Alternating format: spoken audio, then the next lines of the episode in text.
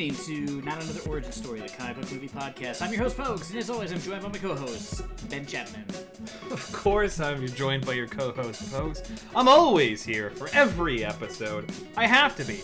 After my father was unable to uh, start his own podcast, he swore a specific death rite to to um, to give me a podcast, which was weird because he's not dead. So Yeah, I was uh, going to ask you nonetheless, about that, but it seemed kind of personal. Nonetheless, uh, I took it seriously, and so of course, um, I swore a blood oath to operate my own podcast, and thus, I'm here. Why are you here? uh, d- you know, like Crossroads Devil thing. just it's a real, just a real Fall of House of Usher thing. Yeah, yeah, yeah, yeah, yeah, yeah. You know how it goes. Sometimes you make a deal with a weird thing that tells you it's going to murder your whole family, and you just say yeah because you really like don't like paying taxes. give me your soul, Pogues. Okay, would like give you something in return. Oh, uh, yeah, sure. Uh, wasn't really how about a useful. podcast? How about a how about a not very popular podcast? how about a how about a middling podcast? Ooh, middling means great, right? Yeah, one of those. This job. Screwed again by my lack of uh, knowledge of the English language. This is supposed to be a battle of wits. That's the fun part. I, it's just not fun now anymore. It's, it's like taking candy from a baby. I just feel guilty more than anything. All right, well, I'm off to go and invent Fortnite. I'm going to suggest one dollar reloads. Anyways, Let me take a look at my to-do list here. The Masked Singer. Oh, do I really have to? oh god, I have to import it to America. Oh, oh God, that's that's gross even for me. it works in. Korea. They have celebrities. At least now I have a what something to do with Ken Jeong's soul contract. Come with me, you're hosting. But I don't wanna. yeah, that's right. You used to be a doctor. I don't care. You'll enjoy Um, it until we put uh, Giuliani on it for some reason. Rudy Giuliani. Where we stretch the word celebrity to the limits of the English language. Ken, you'll love it when the lobster is a traitor against his country. You're gonna love that. you're It gonna also love feels that. like you're also taking advantage of a man who He's singing a Black Eyed. Peas song. He used to be the mayor, you know. No one has bankrupted a uh, goodwill more than that man has. you know, it's weird that this sounds like improv, but it's an accurate description of real events. I don't know why I talk like this and why I have two vaguely different sounding voices. You know, I've always dreamt of the world being swallowed by chaos, but now that I've succeeded, it kind of sucks. I always pictured it being more like a host of the undead, not so much the platform formerly known as Twitter. anyway, Anyways, join us for more of Devil on Devil. hey everybody, we watched Lady Snowblood. Oh, right, this isn't even a mini episode. We're supposed to be trying here. We're supposed to be doing our jobs here.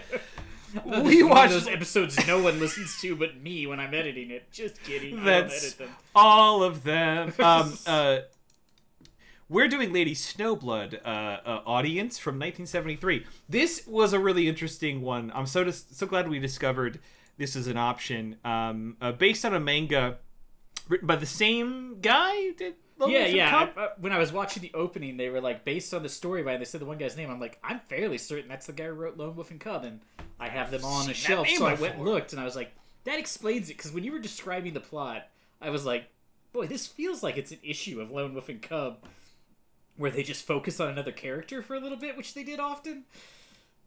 yeah. Yeah, but it, is. Yeah. Written, I'm not going to try to pronounce the guy's name because I do not know how you pronounce Japanese names. I would just butcher it. Uh, uh, we talked about it in the mini episode, but this was a, a popular manga that was released in the early 70s and weirdly was eventually published in Playboy in the 80s for some fucking reason. Well, we did find that unlike this movie, the comic is all about damn boobies. Uh, there's a lot of like I was type I typed in. I was like, oh, I wonder what the art looks like, and it was just like every image was like her naked, splattered in blood, Yeah. cutting a guy's hand off or something. I was like, oh, okay. to some degree that's not surprising you know typically like adult oriented you know thriller you know you know uh, bloody violent manga is probably gonna have some nudity in it. Um, I have the battle royale manga here on my shelves, and well, I mean, obviously I- that one's gonna. I, I've not gotten rid of it for like four yard sales because I don't want to have to explain to like someone trying to buy it that it's full of violent sex. like it's like and they're all it is not- teenagers. it's really not kind of what I was expecting when I bought it because I was yeah, a I, fan I did of the, the, same thing. I bought like the first four uh, trade paperbacks, and I started reading, and I was like, oh, they're like, Oh, because like in Japan, like adulthood is sixteen, so it's just like real creepy as an American being like, oh, I don't like this. This feels like. and if if you only read the first ones, let me tell you, it gets fucking. I read the first, I read on. like the first three, Ooh. and never read the fourth one because I was like, this is getting very upsetting. Plus, as a younger teen, I was a big fan, uh, big fan of Blade of the Immortal, uh, Uh, great which comic. also also an adult samurai, you know, violent comic, also sexually graphic in a number of ways. uh-huh, So, uh-huh. uh, one um, guy who so I'm- has two dead women's heads on his shoulders intends Yeah. to rape a girl before he cuts her head off. yeah, it's you know, um, so it's not surprising that the origin material for this has a little of that in it as well, although it was a lot of it. but um, that said, it was really like the manga is super interesting. I flipped through um, online just like a couple of the editions that I could find. Uh, it's gorgeous, you know. It does change artists at points, which is odd at times, but um, it's really stark in the black and white with you know uh, uh, with minimal detail. I, I don't know. It, it's just really it's it, there's a couple there's a couple of frames from that comic that I would just like put on the wall. Like they just look gorgeous. Uh, so All the ones so that were it- topless cutting a guy's hand off. I didn't ask you for any kind of clarifying questions. Fair, fair. He, he, you know what? I can't argue with that. and the movie is uh is is a startling adaptation because it does adapt multiple stories from the original manga it does so in totally different order um uh to to perhaps a bit of its detriment in the later ha- like latter third of the movie uh but what is sort of fascinating about it and we'll talk about it more as we get into it in the plot the manga is produced and released Yes, that part where like it started happening, I was like, wait, what the fuck is going on? Oh, I I I have to say, has that happened in any comic book movie we've seen? I mean, the closest we get is that like in Logan, he has X Men comics. Like that's what the closest that we get. But it's not common that the comic book movie will say we're in a comic. You know what I mean? It's Yeah, kind well, of wild. Like normally they don't say like a person has produced the the literal comic that it is based Yeah. on. like it, he is, It's like, kind the of a cool images plot are point, though. images from the manga, which is Yeah, it's- interesting it's- take. um, it's kind of a cool plot point. Uh, but yeah, uh, we we can talk a little about a, a movie that wastes no time in establishing its style in its opening like two minutes, which is of course um, the the scene that was immediately ripped off by Tarantino for Kill Bill of uh, the lead char- the lead actress uh, coming through the snow to ambush a convoy of uh, some mobster and uh, and absolutely annihilate a bunch of people in a bunch of fake snow. Uh, this is also like in the era at like the peak era of how much like red corn syrup or whatever can we have come out of a person's body, uh, which is a lot. I'm gonna tell you, there is so much very very red blood coming out of people. Like the blood spray is is pretty astounding, but they use it. I mean, it's absurd every time it happens, but it, it actually looks pretty decent. It's not used in the near comical sense that say uh, Tarantino was inspired to do in Kill Bill. Like it sprays, and if they ever like linger on someone bleeding a lot, it's like blood is a little bit less liquid than this. like blood is blood Yeah, is no, certainly not is- this Kool Aid is level. straight up just- yeah. Like it's just like corn syrup with a little bit of red food dye. I mean, a like lot of red like food dye. blood is somewhere between like water and paint, you know? Like Yeah. it's somewhere in there. And like and like and like This is just this stuff water. is just watered down Kool-Aid. This is just watered down red house face. There is, it- but it is cool. Like sometimes when It it, like so they hit up it. against the wall and stuff, and it comes off. Uh, the spray yeah because they, they kept it a very dark uh like like uh matte colored red i- in a way so yeah when it when it sprays on walls it does look very much like from comics where it just sort of becomes this like part of the set and it I- looks great. And I'm I'm gonna get fucking film student on everybody here on this episode because fuck me, this movie was so pretty to look at for like s- fucking seventy percent of it was just gorgeous cinematography, like in I- and out. Also, this movie is what I would call 70% eye acting by the lead actress who Yeah, who had some peepers. yeah, Like, she so has- much like they cut to her and she is like doing so much with just eyes and very little eyebrow because she's often like kind of dressed like a a geisha. not like a full geisha, but yeah, like sort of like the the white. Like she has extremely obviously she's supposed to have very pale skin tone since she's you know Lady Snowblood. Uh, but yeah, they'll cut to her and it's just like her eyes. They, must be like four times the size of a normal person's eyes. I don't know. I mean, her eyes are. She, yeah, pretty- her facial acting is what makes some of the scenes in the middle like phenomenal because she's ice cold for much of the beginning. Like when she kills the men in the ambush that we mentioned um, she is just this sort of like cold unmoving stare and it's, it's fascinating to look at. But like later on when she's like um, killing some of her first targets like the man uh, the alcoholic man she kills like on the beach like i didn't know how that scene was gonna go right? Like like because he's he's a very like I would say empathetic, but you feel a little sorrow for him as he's like wallowing around on wet rocks, begging for his life. Um, and, and, and she like scowls at him, and there's like a moment of like flashing intensity on her face that comes so out of nowhere because of how cold she typically is.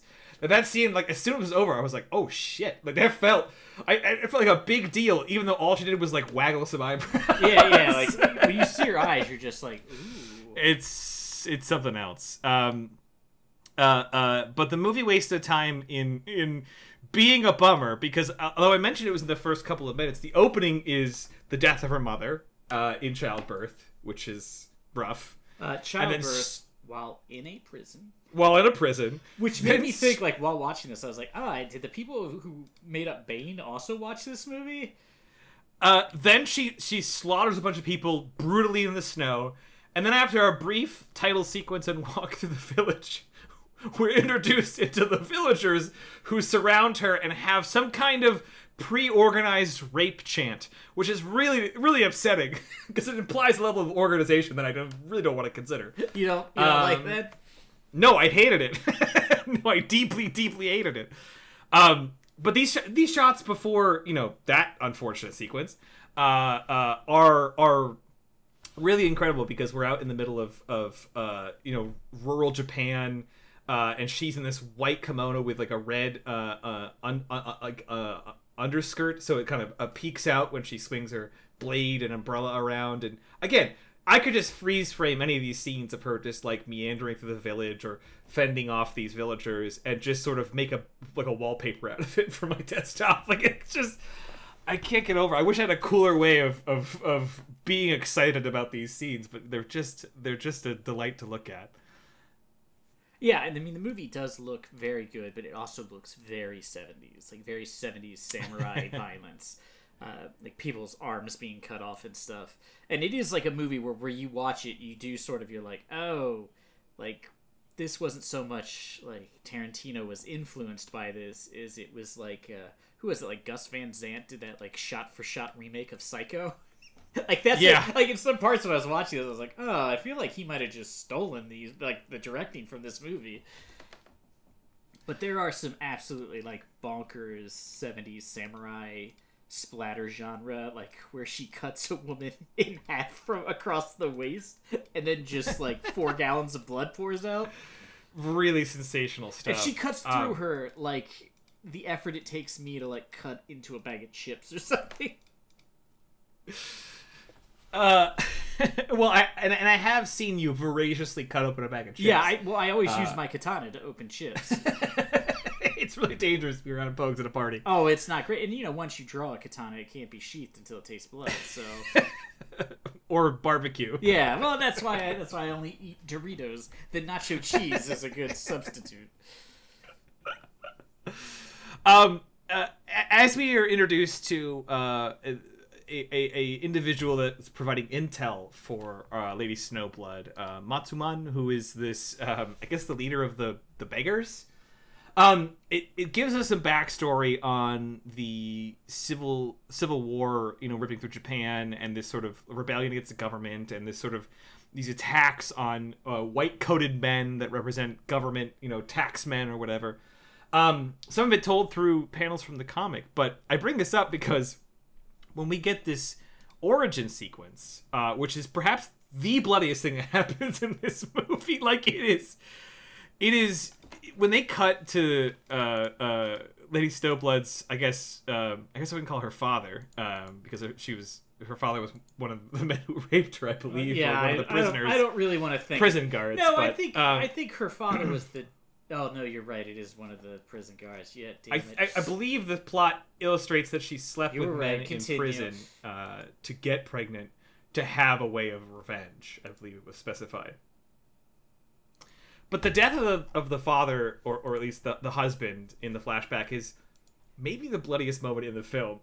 I mean, I it was I, I reviewed some of the scenes for this episode, and it is just like it's as if they pu- they punctured his blood bag, you know, on special effects. It's just roaring out of him. Oh yeah, yeah. It definitely feels like. uh I yeah, it is. It is just it, like at the end too. It's like Jesus Christ, man!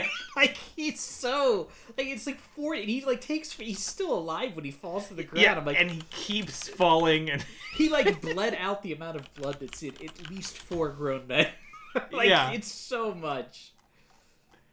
uh, this is also um, this origin scene is also incredibly like like I thought the snow scene was particularly uh, uh, uh, like like Tarantino was like lifting a lot of that um, uh, uh, uh, from the beginning like snow combat uh, for his fight with O Rishi and we didn't mention it in the beginning. But the the main song, which is sung by the main actress, did you know that? I did not know that. that song, the main song, uh, "The Flowers of Carnage," which is a great song. It sounds so good. Um, so much so that, that that Tarantino famously made people listen to it on set and then used it in the scene with Orishi. So that's it's not just a little bit of a of a of an homage. Well, He's this just also- straight putting stuff in. Oh yeah, this also was like a moment where like while that was going on, I was like, oh, like the song is very descriptive of the character, and it made me think of like, is this where they got it for anime? Where like animes have like absurdly long theme songs that explain so much of the like the feeling of the show, and you're like, oh, this is weird. It was just like they were like explaining like you know it's like a wolf tiger in the snow. It's like oh all right okay keep going. I, I But, did uh, enjoy the subtitles for the song. yeah, it was incredible. But in additionally, there was uh, while watching, it, I couldn't stop thinking about how much a scene felt familiar. Was as they're murdering the uh, the husband. Um, a they, they they they pause during the murder so that the, the the the film can write the names of the individuals on screen um, as they're like mid murder, which is precisely how Tarantino introduces the rest of the Hitman Squad in Kill Bill. And then as she's laying on the ground and looking like uh, and, and and holding her her husband who's been murdered, she looks up to this like ring of them standing over her. Which again, like I brought it up, it's it's a one to one shot of them standing really? over the, the the bride in in the church scene when they flash back to how she you know was shot before she woke up at the hospital. Uh, I just you know it's incredible. I, I'm obviously I'm dogging on Tarantino for like lifting whole chunks uh, here and there, but it's clearly like I- would say like the of the number of people who probably saw Kill Bill and this, it's, it's probably pretty the Venn di- yeah, the Venn diagram is pretty small. Since I So really, when you brought up this movie, I was like, I just feel like he's making movies up, and it's also weird that like I've read a ton of stuff that that guy wrote, and I'm like, I've never heard of this. it really is like an homage uh, in, in a lot of strong ways to this and, and in a way that's very cool because this kind of movie and even songs from this movie probably are not often seen i know like lady snowblood is in the criterion collection surprisingly but um but uh uh I, I, I, don't I don't actually think it's like lame or cheap that Tarantino lifted so much of uh, these the, the parts of this movie that he loved and put it in Kill Bill because Kill Bill honestly is lifting from a lot of uh, uh, you know Yeah, um, yeah. martial arts films in a loving way. Um, and lifting from a lot of foot foot fetish films in a not so loving way. yeah, not a lot of feet in this one, I have to say, which I'm, I'm sure was uh, I'm sure was in Tarantino's review. Yeah, like could have used more shots of her tiny feet. um, I also love that the, the She does wear the- those insane sandals, though. Oh yeah, I wish I'd never understand anyone walks in. Um, I do enjoy that the the husband's last uh last words he utters after being stabbed twelve times is, "This is an outrage." Which Yeah. you know, I, I hope I'm that composed when I'm murdered. I honestly feel like if I get murdered, I hope I'm a little more angry than, oh, this is outrageous. um, yeah, it's it's one of the most light touches to uh, to dying. And this movie it, it just keeps it keeps up with the with with, the film filmmaker's very clear obsession with with color. Because I mean we have obviously the the star colors and the snow grounds and the beginning fight scene especially with the blood. And then we've got you know uh, her wearing these like white and yellow kimonos as she's wandering around like the the sort of you know dingy villages and then of course the the the, the origin sequence. But then we have uh, an extended sequence showing us like what her mother said uh, in her final her final you know um, uh, hour as she she died from childbirth in prison. And i don't know why they chose this or if this is just how prisons are in japan at the time but everyone's in these bright red like blood red jumpsuits. Yeah, I, I wondered if it was because they were. I didn't know if it was supposed to be like they were like the wet nurses for the prison or something. or just or just like the, the way our prisoners wear orange Yeah, so they I can be spotted sure. you know i don't know but either way it looks incredible you know she's wrapped in white um, she's surrounded by these these women in red there's these like slats in the in the prison Yeah, uh, like, that, I- that, like- that through white snow like fuck man it, all, of it is just It so looks like the worst sculpted. prison ever. Like Yeah, it's, it's- it's, it's like it's like the, the cells go outdoors. It's like come on, guys, put a wall up. Um, but we get all that sequencing. Uh, just take us to what I wish more movies had, which is probably one of my favorite, my favorite tropes in all of movies, which is a martial arts training montage. I fucking love them. Yes. I'll never I- stop loving them. But this one was one of this one was a head scratcher for me. Uh, it starts off, makes sense. A guy's like brutalizing a child. I'm with it. I understand what's happening. And then at one point, uh, she like jumps and he swings, and when she lands, is it supposed to be that he like she avoided the blow so closely that it cut her clothes off, or does she take her clothes off?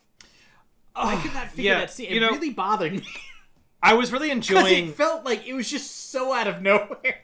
I was I was very much enjoying a chance to talk about uh, this this training montage until you remind me of that sequence. Yeah, because like I was like watching, I was like, yeah, yeah, and I was like, oh, naked, naked, like, te- you know, preteen or whatever, and I was like, wait, what the fuck just happened? And then Yeah, Yuki Yuki's eight again. in this sequence. I don't know what age the actress is. Either way, I don't I don't need that. Thank it you. was it was very weird, and, and I could not. It was like one of those things too, where I was like, well, that was weird. They just put that in there, but then too, I was like, I don't even understand what the fuck happened. Like, there's just like a scene she lands, and her kimono's just like pulled off, and I was like, I don't understand. And then he kicks her into some water. but again, I'm obsessed with like uh, outfits and color here. Like she's wearing this black kimono with like these like confusing white spirals and this like uh this is this red uh, you know um bow across the middle. And there's a scene there's that scene of like the the profile of the two of them standing side by side with him like thrusting a katana in her fucking face while like, Yeah. I, I, well, like four wind generators like blow on them. Yes. Oh, it's so fucking melodramatic. They I invented love the it. fucking wind turbine just to get that scene down. It is so. It is so much wind. I don't know if it's coincidental or if or it's if it's just like there's a place in Japan that just sucks to live. like where do you live? Oh, Windy Windy Creek. Oh, sorry. Uh, so, Pogues, I have to ask you a quick question. Yeah. How many wicker husbands do you own? Uh, just four. I've wanted to get up, you know. My my dream is to have like a baker's dozen. But Is this a thing? I don't even know what the a fuck a wicker husband is. Like I assume they said it as if like it's like one of those things where I'm like, well, that has to be the literal translation, but like surely someone should have Surely. written, like what it actually is. Like I was like, uh, and now that you bring it up, it was so confusing. I was like, I should probably figure out what that is, but it was so confusing. I was like, I don't even want to type it into Google because I don't even know. I'm gonna I, now I'm gonna do it. My, my search results are going to be really fucking weird. Ah, it won't Hey, be that much weirder than. hey, Pogues, are you still looking for a wicker husband? I, I mean, it was they like I said, it was just the way they said it. Yeah, that's all my Google question ads I get. Like, you looking? You still looking to buy? Did you recently Google wicker husbands in your area? Uh, for clarity, listeners, um, it's established as we start to learn the tragic or, or, or often um, or like corrupt stories of these individuals that Lady Snowblood is seeking revenge from. Uh, that one of them is just like fallen into complete complete misery, an alcoholic, poor, you know, uh, indebted to the mob.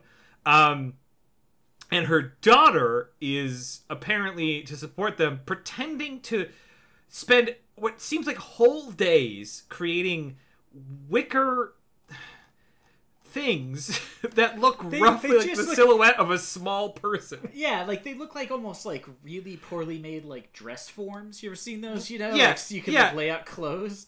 Like a basket that you could never use. or like I assume like when she was making them, I was like, oh, it must be like something you like throw into like the ocean to like catch something. But then she stopped making. it. I was like, well, no fish is like nobody's not getting it. Like they can get out of those slats. Yeah. But it turns out she's just pretending that she's making those so she can have an excuse for the money that she's actually getting by prostitution, which is again part of this movie's continuing huge bummer. well, this this was like the moment where like had I not seen his name in the credit, like this storyline, I would have been like. That guy, I would have been like the dude who wrote Lone Wolf and Cub had to have come, because like this is such a like there's literally like a, not a super similar, but there's like a similar Lone Wolf and Cub where like this woman like whores herself out so that she can buy food to feed this samurai who protected her a long time ago, and he's like obsessed with building uh, yeah. Uh, what do you call a suspension bridge? It's like the weirdest story, and it's like one of those ones where you're like, is is Lone Wolf and Cub gonna be in this? Like he he just shows up, kills some guy, and tells the lady like, "Hey, you're his husband of the heart or his wife of the heart. Gotta go," and then just leave. It's like such a like a downer of a story, and like while I was watching this, I was like, "Yeah, this guy definitely. I can tell he wrote this." You know, every artist, uh, you know, every every artist and writer has, you know, they have their uh, they have their moments. They have they have their They- recurring yeah, they themes. have their, their hallmarks, and his is sad stories about women Uh-huh. who love uh stupid men, a drunk father who wastes all of his money. you know, Tarantino's got to have feet. Uh, Edgar Allan Poe's got to put someone in a wall, uh, and Kazuo Koike has got to has got to have some dis- just really really sad prostitutes. Yeah, just some stories in which you realize the human condition is horrifying, and we should all just walk gently into the good night together.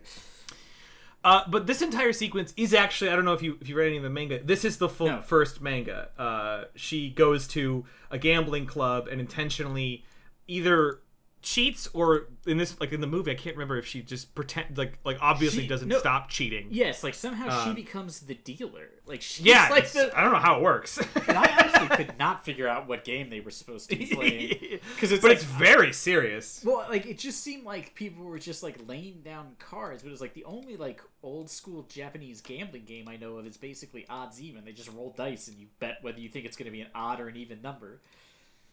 And I was like, Um, this isn't what they're doing because they had like little like mahjong tag things, and the guy had one that would let you like flip it. But he was losing, so he wasn't even good at cheating. I don't know if you noticed that. Like he still Yeah. hadn't won any money.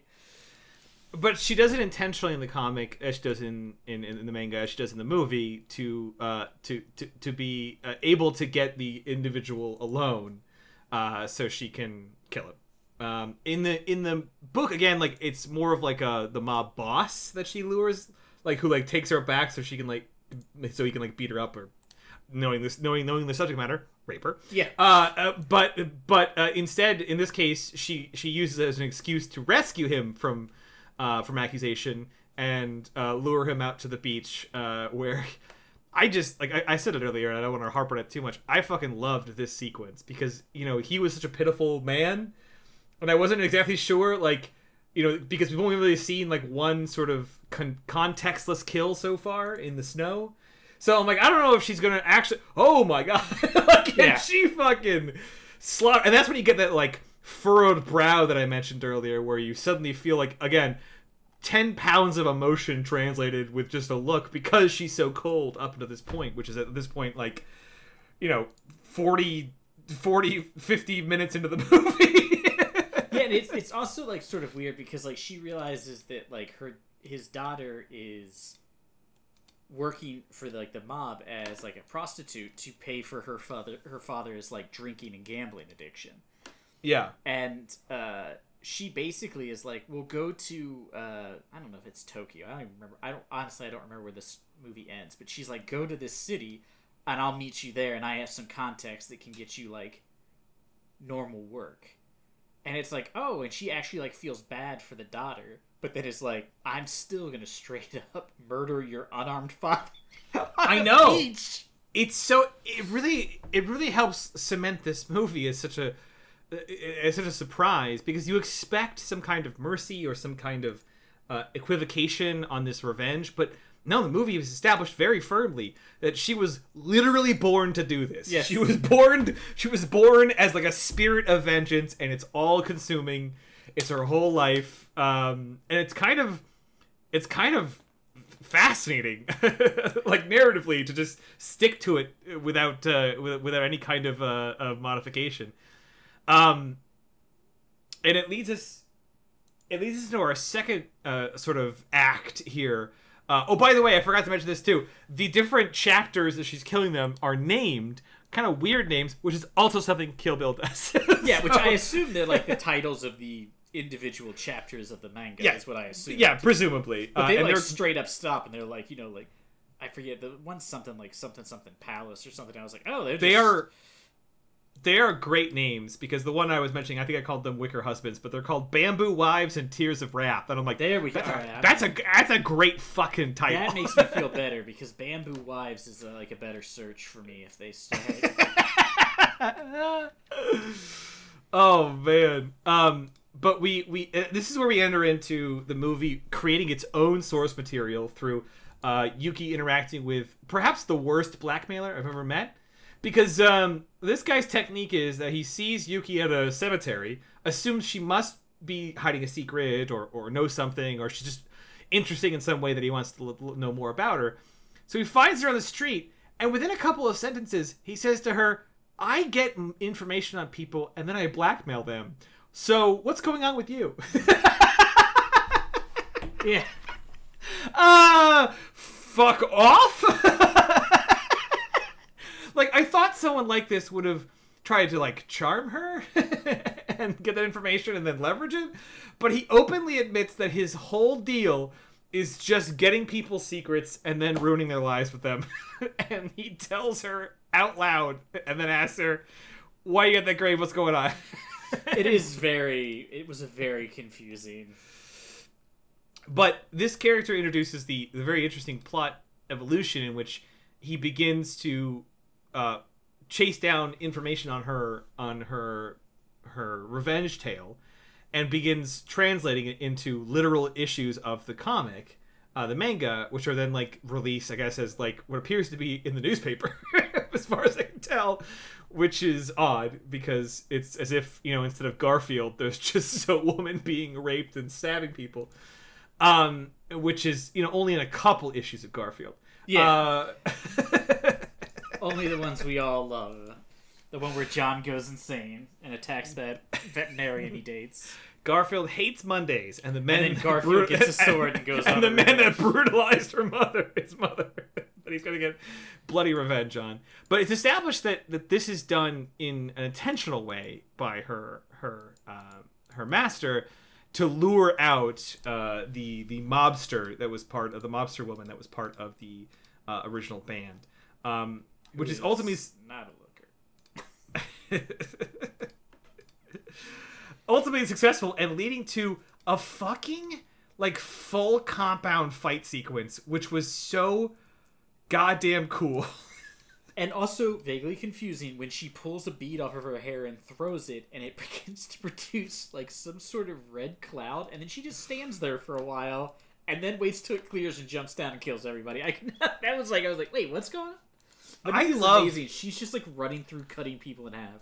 I love her fighting style too because throughout this, like, she just like stands still and lets them come at her, and then like you know, like makes a a, a cut, uh, uh, just you know doing the the Bruce Lee moving like water. It's it's so great and so and she. She, they, they, they clearly choreographed her to do minimal arm movement. Like almost every fight sequence, she just has the blade like tucked near her shoulder, and as soon as they come closer, she makes like one half cut and like you know, and that's all she needs to like to kill. She's never doing big swings, never like spins. she does, you know, everything's like uh, she reverse draws, so like she's you know holding the oh, like, Yeah. sword the opposite direction you would, uh, and it's only It's- it's, like a little like. I mean, it's like a wakizashi. It's not very long at all. Uh, but yeah, it is great. it is fascinating to think that this this actress sang the title sequence does all the dramatic acting with just some facial muscles, Because she does and it's not also talk pull- a lot in this movie. No, and then also pulling off incredible fight choreography with special effects that all have to be done like in the moment. You know, they can't do it in fucking post. So it, really is like a sensational to watch. Um, uh, This is also the scene where, uh, after she does finally escape, or she kills everybody, the person she was looking for, I don't remember the mob boss's name, has run away, and they find her. She's hung herself, but it's implied that you know somebody hung her, so that she wouldn't talk. Uh, and they stand there and look at the body for like a minute and a half of just dead silence. And then she just swings her sword and literally bisects this woman at the waist, cuts clean through her, and like her her legs just fall off, and all this blood pours out. and then she just keeps standing there as if like nothing is like. Even if you did this for revenge, you'd be like, "Oh shit, that's like a lot of blood." But this is another moment for the movie to illustrate how fucking ice cold uh, uh, she is because she mutilates a corpse and has no reaction. But not even that. When she comes into the room and sees that she's like uh, she's hung, she looks disappointed. Yeah. You know, because this is her whole thing. And I don't know if you you cut it. She she kind of gets closer, and there's the sound of a heartbeat, and then she slices her. So she Oh. confirmed that she was still a little bit alive, and was like, "Oh, good, I can still kill." I did not notice the heart. Yeah, yeah, they, they do a specific heartbeat to illustrate that she's still barely alive, which brings a little joy to her face, which is so twisted. I love it. it's phenomenal. Uh, but like you said, I, I, I have I have no complaints about the visual fucking uh, uh, uh, feast of watching this hanging corpse cut in half Oh, to it- bicep a pair of legs thud to the ground. I mean, I- it's I rewound it twice. Insane! It's insane. I went back and watched it two more times to be like, "This is Chef's Kiss." um, the only unfortunate thing is that this this sort of uh, penultimate a weird change in the movie. Yeah this penultimate revenge does does mark Oh, sort of nice use of penultimate. a bit of a downturn in the third act, uh, which comes from the fact that the next revenge is overly convoluted and visually less interesting than the others. Yeah, it takes a long time to get there, and I don't like. It's like a reveal to something that you don't, you aren't really interested in. So like they reveal that it turns out the one guy isn't dead yet, and he had faked his own death. And it's like, yeah, I kind of figured that when the movie still had 35 minutes left. And like the reveal doesn't really, it's not like shocking or anything. You know what I mean? She hasn't done extensive legwork to find out if these people are still alive or not. She just had some guy look for their names. In the bottom of the second act, they introduce that the third, the, the last person in the revenge circuit here, uh, the, the the the gang leader, uh, the ringleader of the whole operation, is already dead from a sh- died in a shipwreck, and within like ten minutes, the movie establishes, psych, no, he, no, he ain't. And he's the dad of the guy who wrote the manga, and I was like, boy, Yeah. this feels like a lot is- of extra work for no reason. Who is like, I wouldn't call him like a love interest, but the two have like established like I a think he's relationship. yeah, I think he's interested in her, and she's like, I don't know what to do now that that lady's dead. Because like in her mind, she doesn't know the other guy's still alive, so she's like, well, what am I supposed to do now? Like, I succeeded. I don't know what to do now. and and a long time passes as they as they sort of mill between the idea of like it's my dad do i love my dad you should kill him it's my dad you should kill him but it's my dad Then they, Uh, they sh- when they showed up at that like weird Japanese like masquerade costume, ball yeah, like, and I was like, oh, this is gonna be like a super cool climax. It this like weird Victorian era, like, like there was people there in weird like British Victorian There- there- dresses and guys there were like, West- this- there's definitely westerners there Yeah, yeah, Um, and then, but then there's like women dressed in like you know full traditional kimonos, like the Yeah. geisha kimonos. it's like And, a themed all party Got, like yeah these weird masks on. I was like, oh, this is gonna be cool. And then she sees some guy, and she's like, "That's who I want." And he goes through a wall, and then they leave the party. And I was like, "What the fuck? Yeah, why I set- was why so set this amped. during this party? It felt so pointless." this is this is what I was talking about at the beginning. I was so excited for like you said, like costumed like like guys in like Victorian suits with masks and swords like attacking her, you know? yeah, yeah. That's what I thought was gonna And, happen. like- Like, she was gonna go to get him, and like everybody was gonna be like no. Giving giving Tarantino credit. I was expecting like that scene in the club. the crazy eighty eight. yeah, yeah, the crazy 88. I was expecting like a big uh, tumultuous moment, and instead, yeah, we get we get siphoned off to sort of a weird like tacky back room where she fights him um, and ultimately does indeed kill him. But surprise, it's like a double who I guess who I guess is paid the most money ever because he fights to the point of losing his own fucking hands. He gets both his hands cut off. The hand the hand removal is one of my favorite special effects in the in the movie though because They- it is not. they spiral away on wires. Yeah, in the, in and the they're like clearly like mannequin way. hands. They didn't even Yeah. try to make him look real. They were just like, ah. But it's like that death is cooler than what ultimately happens to the non-decoy. Well, that that scene also there's a great moment. So uh, he kills or she kills the guy, and she's getting ready to stab him again, even though he's like definitely dead. And her like kind of boyfriend, crime boss's son, is like, wait. And then she realizes like his beard's coming off, and he's wearing like a, like Mission Impossible mask, and it, like he's like an entirely different human being underneath. it's got some like- real spirit gum on there. Yeah, it's not like he just kind of looks like the guy. He is Yeah. wearing it. But then they see this mirror, and she throws like a chair through it, and he like. There's nothing there, and he like runs in the guy and looks and is like, "Huh?" and then runs out of the frame. It was the weird. I was like, "Well, I rewound it because it's just so out of place. Like the glass breaks and there's no one there." And he runs in and sees them. Is like, oh, the glass is gone, and then runs away. It was so funny because he just seems like genuinely caught off guard. Yeah, it seems like the suggestion would be that the villain's watching through the glass, but instead he's like coming back with popcorn. Yeah, he's like something. he like was getting a coffee. oh shit! Are those his hands? I totally missed that. Damn it! oh my god! I didn't think it'd go that far. Ah. And that leads again to another like curious set piece. Rather than being involved in this again very very distinctly visual masquerade ball, like the two of them are just on like opposing office lobby fucking balconies. yeah, yeah, they like basically come out on like two parts of a veranda that don't connect, and they're like, "There you go." I was like, "Oh, but this is this it." whole thing screams of a set from from a studio that ran out of money. yeah, yeah, or like There's nothing like- on the walls. It's just two white walls, you know.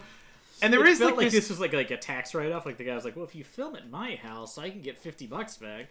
there is there is a dramatic moment as uh, you know the son charges the father and, and and wrestles him until his inevitable death. She does watch a lot of this fight without getting involved, though. Yeah, and then when she does come across, her plan is that she stabs through she stabs the guy she through, likes. through the guy she kind of likes into the father, uh, which would be poetic again if if we hadn't been told for the whole movie that he didn't exist and and the other guy never mentioned him until ten minutes ago. Yeah, and did and instead like I want nothing to do with you, and apparently had nothing to do with him. So it's like it's not really that big of a sacrifice. And then it's also weird. It's like his dad has like a gun, and I was like expecting like you know, A samurai battle, yeah. well I was expecting like have you ever have you ever seen Yojimbo? Like that's how Yeah. Yojimbo ends. The the one guy comes back and he has a pistol, and uh, he goes to pull it because he thinks he's going to be able to kill Yojimbo before he gets there, but Yojimbo has a dagger he throws, and he throws it into like the guy's throat. Fantastic. Yeah, and it's like so amazing. And I was expecting something neat like that, but instead, she the she guy waits for her friend. while she stabs through her boyfriend. She waits for her boyfriend to be fully killed before she stabs through him. And even though she's mortally wounded this this villain and has like at one point she has like the blade against his gun hand enough that she could just like take it off. Yeah. But she like she steps back and puts again. I I complimented the whole movie, all the fight sequence. She's doing all these little tight maneuvers. She goes for this big fucking swing and gets shot, which is I, I, I like that she's wounded in the final fight. That's a classic move. But I was a little annoyed that it happened so stupidly. Yeah, Through not not stupidly. That that's it's it's, it's even believable that someone executing the finale of their revenge might act um you know you know uh, uh, a little bit clumsily because they're like so overcome with emotion. But I mean like the choreography sucks. I guess is what I mean to say. It's not very it's not very clever or interesting. Um, but it doesn't. Thankfully, there is a capper to this movie that makes up for it because I did not see what happens next coming which is that the daughter of the originally murdered man shows up and just absolutely buries a dagger in her. it's so so like she's wounded and she's walking out, and then you see this girl, and then she just like runs up really fast with like really. She's like in a kimono too, so she has like Yeah. those. You know, you can't really move your legs. Yeah, Little- little bit shuffle step, and yeah. Just stabs her, and the girl just looks at her like, "What the fuck?" It is incredible though because I, I love that we're, we're, we're focused on Lady Snowblood this whole movie, and you know we're we're sort of in, everyone could get excited about her revenge story, right? Like there's no equivocation. These people like stole money from villagers, killed a man for no reason, then, then raped raped, that man's days. widow for days until she was imprisoned for trying to even like remotely get revenge. Um, so you have no reason to be worried about her killing through the whole movie. But like I said, she's a stone cold killer, and so much so that she's like born another revenge story out of her revenge story. Yeah, it's, yeah. It's it's such poetry that they, they rhyme it back around. Um, It's like poetry. It rhymes.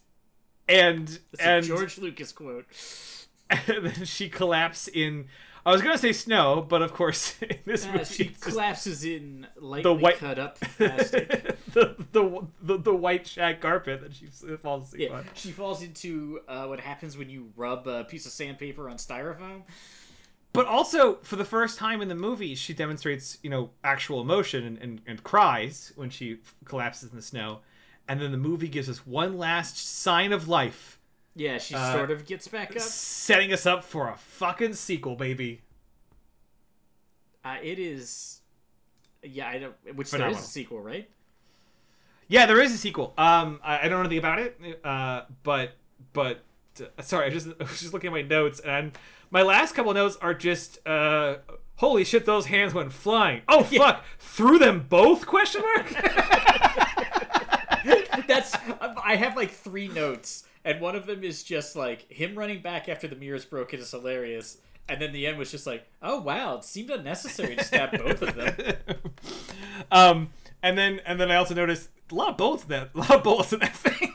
Yeah, yeah, he fires for like a solid minute. I'm like, I don't think they know how revolvers work. yeah, that's okay. It's not their forte. Swords are their forte.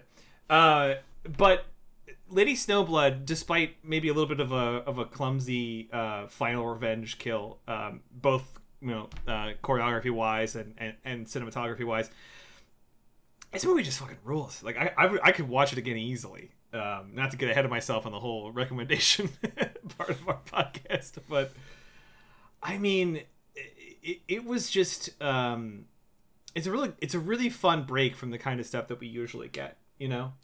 Yeah, yeah. uh, on this was, podcast? it, it sort of re- like it was like the when we did Lone Wolf and Cub. It, it's just this sort of genre is sort of fun and interesting, and I really did enjoy the plot, like the idea of like a, a woman born to a mother who wants like who the only thing she wants is revenge. So much so that like realizing she'll be in prison forever, like she sleeps with a a bunch of the guards to get pregnant so she can have a child that will be released so that she can grow up to get her revenge. Yeah, I mean, obviously, it's it's a very sad story almost Oh, the entire way horribly through. depressing. Uh, but it's it is a tremendously like beautiful and interest interesting tale uh, that we get to see unfold, and and I. I was all about it. I don't know what Yeah. to say. Halfway through it, I like, like just was like I'm messaging a friend, being like, "This movie fucking rules." I I can't get over how much I enjoyed this film. Um, uh, and, and I, you know, I have a I have a real like, you know, I wouldn't say it's like a, a huge a huge um, part of my movie watching experience, but I have a real affinity for these sort of like, uh, uh you know, the, the sort of samurai. Um, what is the term for uh, Gyagi or something like that? I think it's the Oh, term I for like um, for like period period dramas. Oh, Um, yeah, yeah, I would Japanese period dramas. Period drama. yeah, well, I mean, drama. There's a, there's a there's a whole genre for like just movies that take place in like this era, you know, with like uh, yeah, yeah. I mean, th- this is like hands down though, like a, like a gusher samurai film, like that era where they were just like, blood splatter is the name of the game, and I mean, it is. I enjoy like the same thing. I, I enjoy like movies set during Japan's feudal era, uh, or the end of its feudal era in this case. Uh, it is it is good, and I like I even enjoy like the, especially like the modern ones because they're like the production value is so high. Like if you ever seen Thirteen Assassins, it's really good. yeah. Uh, but yeah, I really enjoyed this. I actually like really actually quite enjoyed this to the point where I was like, ah, we should just do the sequel next week. You know what I mean? 'Cause, like, I kind of just want to see what could possibly be the plot of the next movie. I'm against it. Yeah, Um, because in my mind I was like, well, she killed everybody. What's the plot? Like that guy, had, like guy's other son comes back for revenge.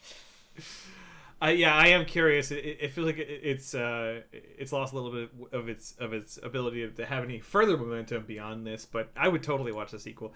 I mean, and then, so, so just to jump right to it, absolute recommend. I mean, not even without a ton of a ton of context, you know, because I know sometimes you might say, "Oh, if you like this kind of movie," but honestly, this is just sort of like an interesting, very pretty movie. Uh, and and if you are um, averse to violence, I guess that would be the only reason I would say Yeah, yeah. Or I mean, steer if you away from it. If you really hate subtitles, because the movie is not dubbed, uh, it's only available subtitled. Uh, and, And I I, ho- guess if, if you just really hate like samurai movies, which would be sort of weird, but Yeah, you'd be sort of a Yeah, bad no, I- I person definitely should, think shouldn't shouldn't listen to our podcast anymore. But I uh, agree.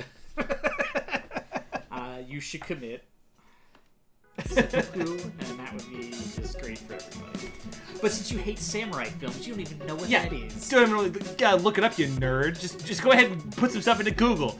Put in put in seppuku. Oh. Put in put in what is it? Bamboo wife. put the, put that in. Fucking loser.